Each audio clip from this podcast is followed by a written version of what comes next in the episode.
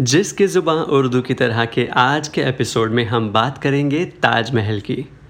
न जाने कितने शायरों ने, लेखकों ने ओरेटर्स ने अपने क्रिएशंस के थ्रू ताजमहल की खूबसूरती बयां की है। और क्योंकि आपका और हमारा सफ़र है उर्दू ज़बाँ का तो चलिए कुछ पॉपुलर गीतों को डिस्कस करते हैं जिनमें हमने खूबसूरत उर्दू अल्फाज सुने। लेट्स बिगिन एक शहन शाह ने बनवा के हसी ताज महल सारी दुनिया को मोहब्बत की निशानी दी है। फ़िल्म का नाम है लीडर। गीत लिखे हैं शकील बदायूनी साहब ने एंड रफ़ी साहब और लता जी की आवाज़ में हमने इस गीत को सुना था। एक शहनशाह ने बनवा के हसी ताज महल सारी दुनिया को मोहब्बत की निशानी दी है। इसके साय में सदा प्यार के चर्चे होंगे। ख़त्म जो हो न सकेगी, वो कहानी दी है। यहाँ तक आई एम श्योर गीत समझने में कोई भी परेशानी नहीं होगी। तो चलिए आगे बढ़ते हैं। ताज वो शम्मा है उल्फत के सनम खाने की। इसके परवानों में मुफलिस भी है, जरदार भी है। ताज वो शम्मा है उल्फत के सनम खाने की। उल्फत का मतलब होता है प्यार, सनम खाना का मतलब होता है पूजनीय स्थल। या मूर्ति घर। सनम का मतलब होता है मूर्ति।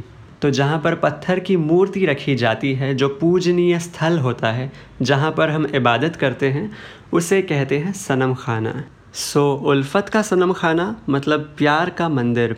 इसके परवानों में मुफलिस भी हैं, ज़रदार भी हैं। मुफलिस और ज़रदार, ये दोनों ऑपोजिट वर्ड्स हैं। मुफलिस का मतलब होता है गरीब पुअर एंड ज़रदार का मतलब होता है अमीर। संग मर मर में समाए हुए ख्वाबों की कसम, मरहले प्यार के आसान भी, दुश्वार भी हैं। मरहले प्यार के आसान भी हैं, दुशवार भी हैं। मरहले का मतलब होता है स्टेप्स या स्टेजेस तो प्यार को पाने के लिए जो कदम आपको उठाने पड़ेंगे, वो आसान भी होते हैं और दुशवार भी होते हैं। These are also opposite words दुशवार का मतलब होता है कठिन। दिल को एक जोश इरादों को जवानी दी है। चलिए आगे बढ़ते हैं।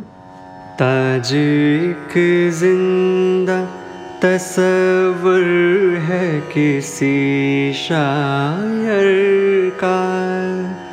इसका फसाना हकीकत के सिवा कुछ भी नहीं। ताज एक ज़िंदा तस्वर है किसी शायर का।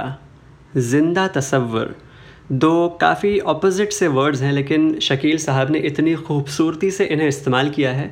तसव्वुर का मतलब होता है इमेजिनेशन एंड जो इमेजिनेशन होता है, वो तो ख़्यालों में होता है, दिमाग में होता है, वो ज़िंदा कैसे हो सकता है? लेकिन Taj Mahal is so unique so magnificent so beautiful कि वो किसी शायर की कविता की तरह या किसी शायर के इमेजिनेशन की तरह ज़िंदा आपके सामने खड़ा है। इसके आगोश में आकर ये गुमा होता है। ज़िंदगी जैसे मोहब्बत के सिवा कुछ भी नहीं। इसके आगोश में आकर ये गुमा होता है। आगोश। यहाँ पर आप ज़रा गौर फरमाइए। ग के नीचे नुक्ता है तो आपको आगोश नहीं कहना है। कई बार हम गीतों में आगोश ये वर्ड सुन लेते हैं। आगोश कोई वर्ड नहीं है। आगोश। आगोश का मतलब होता है आलिंगन या इसकी बाहों में आकर ये गुमा होता है। दैट्स व्हाट इट मीन्स गुमा का मतलब होता है डाउट या सस्पिशन एंड uh, क्या डाउट होता है? कि ज़िंदगी मोहब्बत के सिवा कुछ भी नहीं। What a beautiful thought right Taj ने प्यार के मौजों को रवानी दी है। ये मौज मौज मस्ती वाला मौज नहीं है। मौज का मतलब होता है लहरें। एंड रवानी का मतलब होता है बहाव या गति। चलिए, आगे बढ़ते हैं। आगे शकील साहब कहते हैं, ये हसी रात, ये महकी हुई पुरनूर फ़ज़ा। नूर का मतलब होता है रोशनी एंड पुरनूर का मतलब होता है रोशनी से भरपूर। हो इजाज़त तो ये दिल इश्क का इजहार करे। इश्क इंसान को इंसान बना देता है। किसकी हिम्मत है मोहब्बत से जो इनकार करे? आज तकदीर ने ये रात सुहानी दी है। एक शहनशाह ने बनवा के हसी ताज महल सारी दुनिया को मोहब्बत की निशानी दी है। What a beautiful song right and what beautiful use of words अब क्योंकि ताजमहल की बात चली है तो एक और गीत मेरे जहन में आ रहा है and that is this one जो वादा किया वो निभाना पड़ेगा। रोके ज़माना चाहे, रोके खुदाई तुमको आना पड़ेगा। जो वादा किया वो निभाना पड़ेगा। इस गीत के अंतरे में हमने एक बहुत इंटरेस्टिंग और जो ज़्यादा इस्तेमाल नहीं होता, ऐसा उर्दू वर्ड सुना था वो वर्ड कौन सा था? आइए सुनते हैं। चमकते हैं जब तक ये चाँद और तारे न टूटेंगे, अब यह दो पैमा हमारे। न टूटेंगे, अब अहदो पैमा हमारे। अहद ओ पैमा। अहद और पैमा इन दोनों वर्ड्स का एक ही मतलब होता है। वचन, प्रतिज्ञा प्रॉमिस तो वो कहते हैं कि जब तक आसमान में चाँद और तारे मौजूद हैं, तब तक हमारा ये वचन, हमारी ये प्रतिज्ञा, हमारा ये वादा, ये प्रॉमिस कायम रहेगा। एंड एक दूसरा, जब दे सदा हो के दीवाना हमको आना पड़ेगा। जो वादा किया वो निभाना पड़ेगा निभाना पड़ेगा। ये गीत लिखा था साहिर लुधियानवी साहब ने एंड क्योंकि साहिर साहब की बात चली है तो कुछ इंटरेस्टिंग बात आपके साथ मैं शेयर कर दूँ।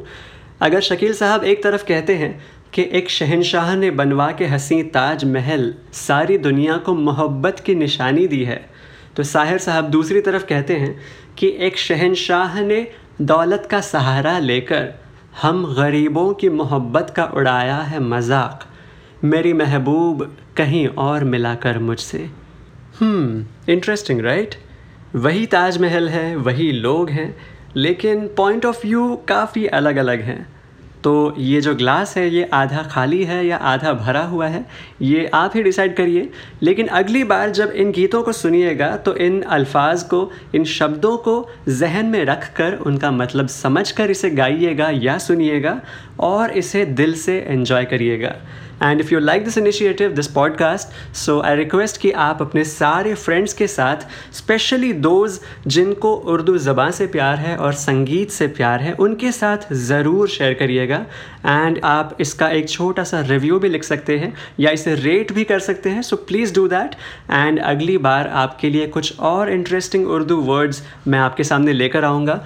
मेरा नाम है Sagar Savarkar. You are listening to जिसके ज़ुबान उर्दू की तरह। सी यू नेक्स्ट टाइम